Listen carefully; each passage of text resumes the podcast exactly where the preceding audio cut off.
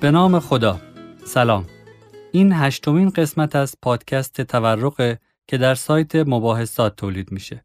ما در این پادکست تازه ترین کتاب های منتشر شده درباره حوزه و روحانیت رو معرفی و بررسی می‌کنیم. احتمالا این معرفی و بررسی به شما که ممکنه خواننده احتمالی یک کتاب باشید کمک می‌کنه آشنایی اولیه با کتاب پیدا کنید و راحتتر تصمیم بگیرید که آیا تمایل دارید اون رو بخونید یا نه. آیا کتاب در موضوعات مورد علاقه شما هست یا نه؟ اصلا ادبیات و سطح ارائه محتوا رو میپسندید یا نه؟ و مواردی از این دست. پس با ما همراه باشید. در این قسمت از پادکست تورق کتاب نبرد قدرت در ایران چرا و چگونه روحانیت برنده شد رو معرفی می‌کنیم.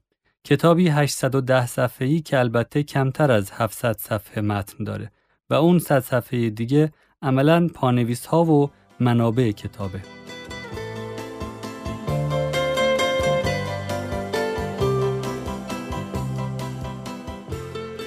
نبرد قدرت در ایران رو محمد سمیعی نوشته که علاوه بر تجربه تحصیل طولانی در حوزه علمیه قوم دکترای علوم سیاسیش رو از دانشگاه وستمینستر انگلستان دریافت کرده و تا خرداد 1397 مدیر گروه مطالعات ایران در دانشگاه تهران بوده.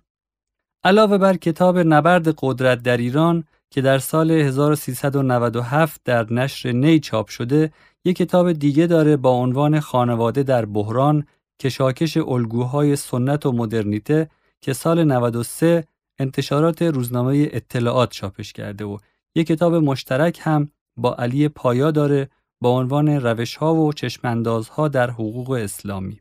محمد سمیعی در مقدمه کتاب توضیح میده که تا آستانه پیروزی انقلاب اسلامی در سال 57 بدون اقراق مدرنترین، مقتدرترین و پیشرفته کشور منطقه ایران بوده. اما ناگهان همه چیزی رو رو میشه و همون کسانی به سات سلطنت رو برچیدن که فرزندان ایران نوگرا و مدرن بودند که شب و روز شاه دوستی و غربگرایی بینشون ترویج شده بود. اما سوال اصلی که توی مقدمه طرح میشه و در طول صفحات کتاب تلاش میشه بهش جواب داده بشه اینه که چی شد که از بین اون همه نیروی سیاسی متنوع از چپها گرفته تا روشنفکران لیبرال همای قدرت اومد سراغ روحانیت. چرا جمهوری اسلامی؟ نویسنده میگه من نمی‌خوام قضاوت ارزشی بکنم و نمی‌خوام تحلیل خودم رو مبتنی بر هیچ نوع جبر تاریخی سوار کنم.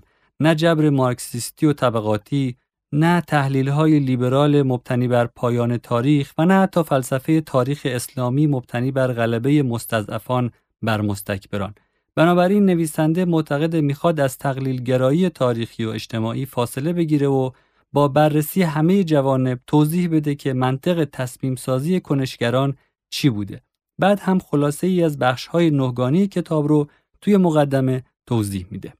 نویسنده محمد سمیعی فصل اول رو با تصویرسازی از وضعیت ایران در آخرین سالهای حکومت محمد رضا شاه شروع می‌کنه با شاه در خوابی که جشنهای 2500 ساله شاهنشاهی رو برگزار می‌کنه همون جشنهایی که بر اساس کتاب گینس سال 1980 مجللترین مهمانی ضبط شده در طول تاریخ بوده. مهمانی که حتی یک نوع غذای ایرانی توش نبوده و همین باعث اعتراض فرع پهلوی هم شده. با این حال و با وجود فساد فراگیری که توی کشور بوده، نوسازی مملکت هم در حال انجام بوده. از ساخت صد برای تأمین نیروی برق تا راه آهن و ساخت تراکتور و تولید کود شیمیایی و رادیو و تلویزیون با این حال نویسنده معتقد این توسعه و نوسازی ناموزون و نامتوازن بوده مسئله دیگه سیاست سرکوبه که حکومت شاه با استفاده از ارتش و ساواک انجام می‌داده و در نهایت به ضرر شاه تموم میشه هجوم به باورهای مردم تبدیل تاریخ هجری به تاریخ شاهنشاهی در سال 1355 ترویج بیهجابی و تغییر قوانین خانواده سیاست های دیگه که به تدریج باعث رشد نارضایتی میشه. نویسنده از همینجا به نظریه هانتینگتون در سال 1968 یعنی ده سال قبل از انقلاب ایران اشاره می‌کنه که معتقد بوده جوامعی که دستخوش دگرگونی های اجتماعی مثل توسعه و نوسازی هستن نمیشه که نظام سیاسیشون ثابت سر جاش بمونه. نمیشه نوسازی شتابان داشته باشیم در عین حال سلطنت هم سر جاش باشه و هیچ لرزه‌ای بر نداره. به بیان دیگه نمیشه با سیاست های اصلاح طلبانه مبتنی بر نوسازی سلطنت مبتنی بر سنت رو حفظ کرد. به همین خاطره که پیشبینی هانتینگتون برای همچین جوامعی انقلاب بوده. ولی نقد نویسنده به هانتینگتون اینه که توضیح نمیده که نارضایتی در چه فرایندی تبدیل به انقلاب میشه. ارنستو لاکلاو نظریه پرداز دیگه که در فصل اول بهش اشاره میشه تا بهتر بتونیم تغییرات در ایران دهه 50 رو درک کنیم. لاکلاو میگه وقتی یه سیستم سیاسی در یک یا چند مورد نمی‌تونه مطالبات مردم رو برآورده کنه، ممکنه بتونه وضعیت رو به حالت طبیعی برگردونه.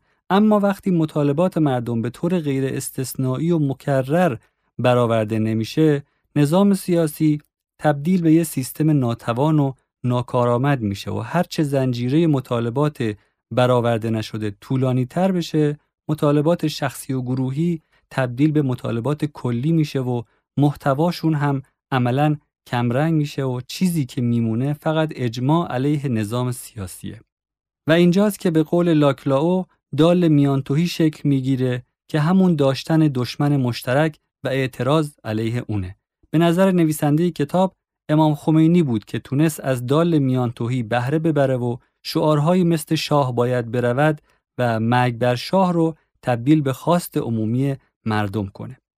یه نکته هم از آنتونی گیدنز میگه که خیلی مهمه که ببینیم چه کسایی در اون نقطه خاص دخیل بودن. یعنی فکر کنیم اگر در نقطه انقلاب 57 به جای محمد رضا شاه و امام خمینی و کارتر، محمد رضا شاه و شیخ عبدالکریم حائری و نیکسون سر کار بودن آیا لزوما انقلابی پیش می اومد؟ محمد سمیعی نویسنده بعد از فصل اول که از نظر زمانی مربوط به حکومت محمد رضا پهلوی و دقیقا قبل از انقلابه در چند فصل تلاش می‌کنه جایگاه روحانیت در کنار گروه ها و جریان های دیگر رو از دوره صفوی تا دوره پهلوی تبیین کنه و عملا به تدریج نشون بده که چی شد که روحانیت دست برتر رو در جریانات انقلاب 57 به دست آورد. من هم تلاش می‌کنم فصل دوم تا قبل از فصل هشتم رو خیلی خلاصه توضیح بدم تا برسیم به دو فصل آخر که به نظرم اصل کاره. فصل دوم توضیح میده که روحانیت شیعه چه جایگاهی در دوره صفویه داشت. صفویه با توسل به مذهب تونستن هویت ایرانی و شکوه ایران باستان رو بازسازی کنند. روحانیت در دوره صفویه در کنار نظامیان و دیوانیان یکی از سنیروی پرقدرت و پرنفوذ بودن و این نخستین ورود روحانیت به عرصه سیاست و قدرت بود. با این حال در همین دوره هم روحانیت فعال در امور سیاسی و روحانیت غیر فعال در امور سیاسی داشتیم و اون بخشی از روحانیت که با حکومت همکاری کردن تجربه کافی نداشتند. روحانیت به طور کلی دچار اختلاف بوده و فراتر از اون در مواردی حتی این اختلاف ها منجر به جدال و تکفیر می شده. برای نمونه ملا محمد طاهر قومی که مولوی رو تکفیر می کرده درباره فیض کاشانی از عنوان شیخ مجوسی استفاده می‌کنه و همین شرایط باعث میشه که روحانیتی که در قرن یازدهم نماد پیوند عقل و دین بوده به تدریج با برتری اخباریگری به علوم اسلامی و حتی فقه و اصول هم پشت کنند. بعد از صفویه هم که نادرشاه افشار روحانیت رو از حکومت کنار گذاشت و روحانیون سیاسی هم عملا به روحانیون غیر سیاسی پیوستند. بر همین اساس نویسنده معتقد روحانیت در وضعیتی وارد دوران قاجار شدن که به خاطر دوریشون از حکومت تونسته بودن نفوذ کافی بین مردم به دست بیارن.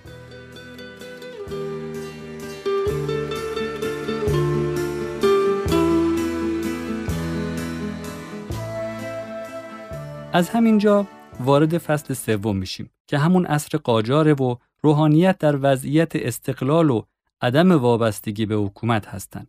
نکته جالب این که روحانیت در همچین وضعیتی در عین عدم وابستگی به حکومت قدرت و جایگاهش بیشتر از دوره صفوی است. مرجعیت مذهبی و حقوقی داره، تولیت امور قضایی داره، آموزش و فرهنگ رو بر عهده داره و جایگاه میانجیگری سیاسی. تحریم تنباکو هم در همچین وضعیتی پیش میاد که روحانیت دست بالا رو برای تحریک توده ها داشته. روحانیت در دوره قاجار علاوه بر تنوع و تکسری که داشته در عین حال معمولا در برابر غرب محافظه کار و بدبین بوده و در عین حال ملیگرایی قوی داشته. این دوره در مقایسه با دوره صفویه چند نیروی سیاسی تازه داره. دولت‌های خارجی روس و انگلیس که رویکرد استعماری داشتند، توده های مردم که تحریم تنباکو رو پیش بردن، روشنفکران که نویسنده تقسیمشون کرده به روشنفکران مقلد غرب و روشنفکران تلفیقی و در نهایت چپگرایان. محمد سمیعی درباره هر کدوم از این نیروهای نوظهور در سیاست ایران توضیح میده. ولی ما فقط به بخش های مرتبط به روحانیت می‌رسیم و برای اینکه این قسمت زیاد طولانی نشه وارد موارد دیگه نمیشیم مگه اینکه خیلی ضروری باشه. فصل چهارم درباره نبرد قدرت در انقلاب مشروط است. انقلاب مشروطه که با مشارکت روحانیت، روشنفکران، دولت انگلیس، بازاری ها و در نهایت توده مردم انجام شد، نقش اصلی رو روحانیت داشت که اولین تجربهش در رهبری یه جریان سیاسی برای تغییر ساختار حکومت بود و تونست با استفاده از همون دال میانتوهی که گفتیم خواستهای توده مردم رو نمایندگی کنه. نویسنده همینجا به کارنامه درخشان روحانیت در استفاده از فناوری مدرن اشاره می‌کنه که تحریم تنباکو فقط سه سال بعد از راه اندازی تلگراف بوده اما روحانیت به خوبی تونسته از این امکان استفاده کنه. به نظر نویسنده فلسفه مدرن در ایران برخلاف غرب منجر به تقویت سنت و تحکیم قدرت روحانیت شده. با این حال پیروزی اولیه مشروطه و تشکیل مجلس ملی باعث میشه بین روحانیت شکاف بیفته و یه طرف دست به حمایت از مشروطه بزنن و طرف دیگه مخالفت. و همین باعث شد کمر مشروطه بشکنه. مفهوم مهمی که نویسنده بهش اشاره می‌کنه نگرش حقوقی روحانیت در برابر نگرش سیاسیه که نویسنده میگه نمیشه از ذهنیت حقوقی توقع ابتکار و خلاقیت داشت و نمیشه از همچین ذهنیتی توقع داشت پیش قراول اصلاحات باشن. به بیان من شاید اگه روحانیت به جای نگرش حقوقی نگرش سیاسی داشت می‌تونست به جای مواجهه فتوایی در برابر همدیگه به توافق سیاسی برسن. چون چیزی که ما می‌دونیم و در کتاب هم اومده اینه که مراجع سگانه نجف یعنی آخوند خراسانی، میرزا خلیل تهرانی و شیخ عبدالله مازندرانی به شدت از مشروطه دفاع می‌کردن و صریحا فتوا دادند که حکومت مسلمین در عصر غیبت به عهده جمهور مسلمینه و این رو ضروری مذهب هم می‌دونستن. از اون طرف سید محمد کاظم یزدی مخالف مشروطه اما اهل سکوت بوده. گرچه کسانی مثل شیخ فضلالله نوری تمام قد جلوی مشروطه ایستادن. به هر حال بازنده اصلی انقلاب مشروطه رو کتاب روحانیت می‌دونه. اینجا یه مقایسه هم می‌کنه بین نفوذ و قدرت روحانیت در دوره قاجار که بعد از دیوان سالاران مقتدرترین گروه بودند اما بعد از مشروطه و در زمان رضاشاه تا مرز حذف کامل هم میرن. نویسنده چند عامل عمده رو برای شکست روحانیت ذکر می‌کنه. اختلافات درونی، ذهنیت حقوقی، قدرتمندی در دوره قاجار که منجر به ظهور ناخالصی در بین روحانیت میشه و فساد در امر قضا که مستقیما به پای روحانیت نوشته می شده و در نهایت ناآشنایی با دنیای مدرن. اینجاست که به فصل پنجم می رسیم که رضاخان ظهور می‌کنه و گرچه روحانیت در ابتدا از رضاخان حمایت می‌کنن اما روحانیت در دوره رضاشاه تا سرحد سقوط و فروپاشی کامل میره و همین هم باعث میشه در این دوره روحانیت از آلودگی های قدرت تطهیر بشه و یکی از عوامل مهم نشستن همای قدرت بر شانه های روحانیت در بهمن 57 به وجود بیاد. در این دوره بازاری ها و زمینداران ضعیف شدن، قدرت های خارجی و مخصوصا انگلستان دست بالا رو در سیاست ایران پیدا کردند. توده ها به خواب عمیق رفتن، روشنفکران مقلد تبدیل شدن به شرکای رضاخان در نوسازی ایران، روشنفکران تلفیقی به انزوا رفتن و چپگرایان گرچه نفوذی به دست نیاوردن اما بنیانهای فکریشون رو مستحکم کردند. دوره رضاشاه با کمترین نقش و حضور روحانیت در سیاست ایران تموم میشه و فصل ششم شروع میشه با عنوان نفسی تازه در فضای سیاسی ایران که همون آغاز حکومت محمد رضا پهلویه. در این دوره جناهای قدرت نخبگان، توده ها و دولت های بیگانه هستند که نخبگان تشکیل شدن از نیروهای وابسته به دربار، روحانیت، روشنفکران و چپها در این دوره روحانیت و نمونه بارز و روشنش آیت الله بروجردی با توجه به تجربه های منفی که از دوره مشروطه و رضاشاه داشتن عملا وارد قدرت نمیشن و در این حال چون نمی‌خواستن باعث افزایش نفوذ بیشتر چپگرایان بشن کاری نمی‌کردند که منجر به تضعیف حکومت بشه.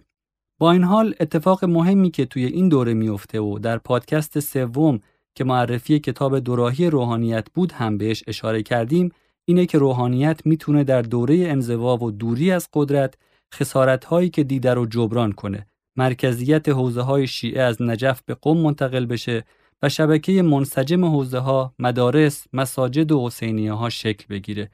یه نمونه روشن از این تغییر عمده نامه آقا حسین قومی به نخست وزیر بعد از سقوط رضاشاه. حاج آقا حسین قومی در دوره رضاشاه برای اعتراض به قانون اجبار به کلاه شاپو به تهران رفته بود و غیر از اینکه اجازه ملاقات با رضاشاه پیدا نکرده بود خونش رو هم محاصره کردن و به عتبات تبعید شد اما در سال 1322 یه نامه با لحن آمرانه به سهیلی نوشت و سهیلی هم با احترام همه خواسته هاش رو پذیرفت. اینا رو برای چی گفتیم؟ برای اینکه نشون بدیم روحانیت چطور از اون وضعیت دشوار زمان رضاشاه خارج شد. در این دوره منش سیاسی آیت الله بروجردی باعث شد شبکه روحانیت به طور بی سابقه در ایران و حتی کشورهای دیگه گسترش پیدا کنه. گرچه چهره های مثل آیت الله کاشانی با سلوک سیاسی آیت الله بروجردی مخالف بودند و معتقد بودند مرجعیت باید موضع گیری سیاسی داشته باشه. می‌رسیم به فصل هفتم که نبرد قدرت در نهزت ملی ایران اسمشه و عملا ربطی به جایگاه روحانیت نداره. فقط این رو بگم چون بعدتر یه اشاری بهش می‌کنیم. نویسنده میگه یکی از دلایل شکست مصدق و برکناریش با کودتا این بوده که می‌خواسته همزمان دو نقش متضاد رو بازی کنه. هم می‌خواسته نخست وزیر لیبرال باشه و هم رهبر انقلابی و همین روی کرد باعث میشه هم یاران نزدیکش رو از دست بده و هم نتونه روی کمک توده ها برای جلوگیری از کودتا حساب باز کنه. فصل هشتم با عنوان سفارایی نیروهای سیاسی برای انقلاب توضیح میده که چطور بعد از درگذشت آیت الله بروجردی عملا روحانیت رویکرد خودش رو تغییر میده و کسایی مثل امام خمینی برای هدایت دال میان توهی تلاش می‌کنن.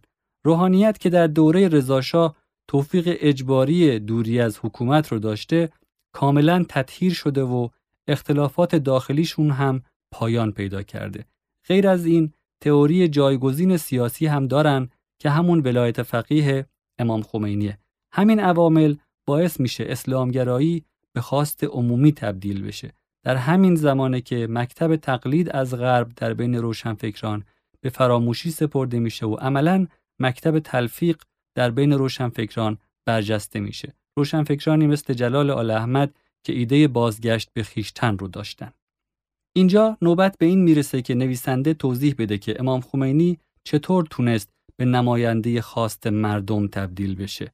هوشمندی سیاسی امام باعث شد بتونه همه نیروها رو به مخالفت با شاه سوق بده. شاه عملا مخالفان زیادی داشت اما هیچ کدوم به اندازه امام خمینی جرأت و جسارت نداشتند که بگن شاه باید برود.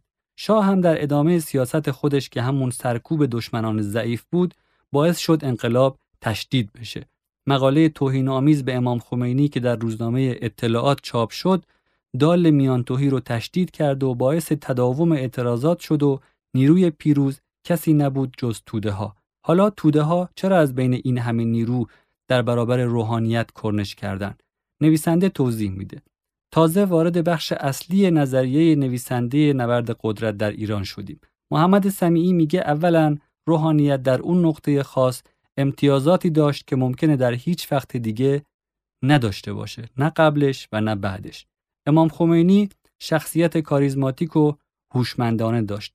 سرمایه های فرهنگی روحانیت یعنی سرمایه های تاریخی و ایدولوژی سیاسی داشت. سرمایه اجتماعی گسترده داشت. که قبلا هم گفتیم یعنی شبکه گسترده مساجد تکایا هیئتها حوزه ها که کار پخش اعلامیه و اعتصاب همگانی هم ناشی از همین سرمایه اجتماعی بود.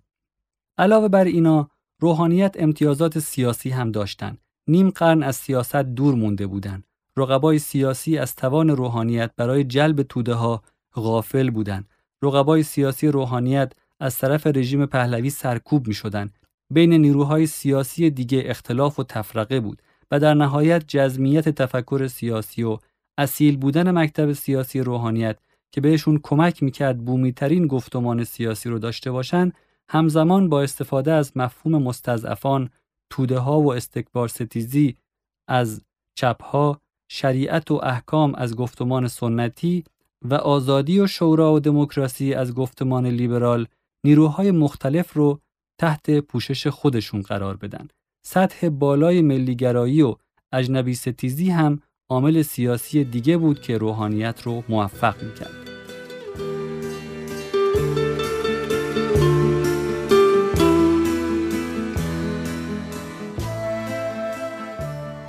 نکته جالب درباره علی شریعتی اینه که نویسنده میگه گرچه شریعتی هم جز روشنفکران تلفیقی بود اما عملا بازگشت به خیشتنی که ارائه می‌کرد راه رو برای افزایش نفوذ روحانیت باز کرد چون فقط روحانیت نماد اصیل بازگشت به خیشتن بود چون تنها کسایی بودند که سنت اصیل رو دست نخورده باقی گذاشته بودند. بنابراین با همه این چیزهایی که گفتیم وارد فصل نهم یعنی فصل آخر میشیم که نبرد قدرت در انقلاب اسلامی ایرانه. اینجا نویسنده مفصل تلاش می‌کنه یه تفسیر منسجم از راهبرد شاه ارائه بده. راهبردی که به نظر نویسنده اینه. سرفرود آوردن در برابر دشمن قوی برای اینکه دست از تلاش برای کنار زدن حکومت پهلوی برداره و در مقابل سرکوب دشمن ضعیف برای جلوگیری از تضعیف قدرت. محمد سمیعی معتقد برای همین هم بود که شاه شریف امامی رو نخست وزیر دولت آشتی ملی کرد. چون فکر می‌کرد این کارش باعث خوشنودی دولت انگلیس میشه به خاطر اینکه شریف امامی استاد اعظم لوژ فراماسونری بود. نویسنده میگه رشد و رونق اقتصادی به خاطر رونق درآمدهای نفتی باعث میشه در آستانه انقلاب منابع اقتصادی روحانیت هم شکوفا بشه و بتونن با استقلال اقتصادی و به تبعش استقلال سیاسی مدیریت مبارزه رو به دست بگیرن. چون رونق درآمدهای نفتی باعث شد طبقه متوسط سنتی بتونن به راحتی منابع مالی مراکز دینی رو فراهم کنن. این بود معرفی مختصر کتاب 800 صفحه‌ای محمد سمیعی درباره اینکه چرا و چگونه روحانیت نبرد قدرت در ایران رو برد.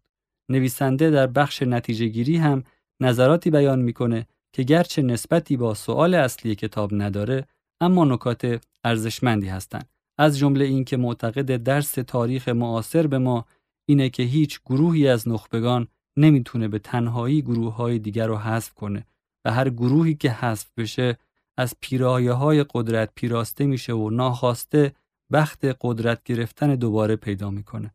پس چه بهتر که به جای حذف نیروها که نتیجه جز عوامگرایی نداره دنبال همزیستی و درک متقابل باشیم. اولین چاپ نبرد قدرت در ایران در سال 1397 و چاپ چهارمش با قیمت 86 هزار تومن در سال 98 در نشر نی منتشر شده. هشتمین قسمت از پادکست تورق به پایان رسید. پادکست تورق رو می‌تونید علاوه بر سایت ناملیک و کانال سایت مباحثات در تلگرام از طریق همه اپلیکیشن های پادکست بشنوید و نظراتتون رو هم همونجا بگید. امیدوارم بهتر و بیشتر کتاب بخونید. خدا نگهدار.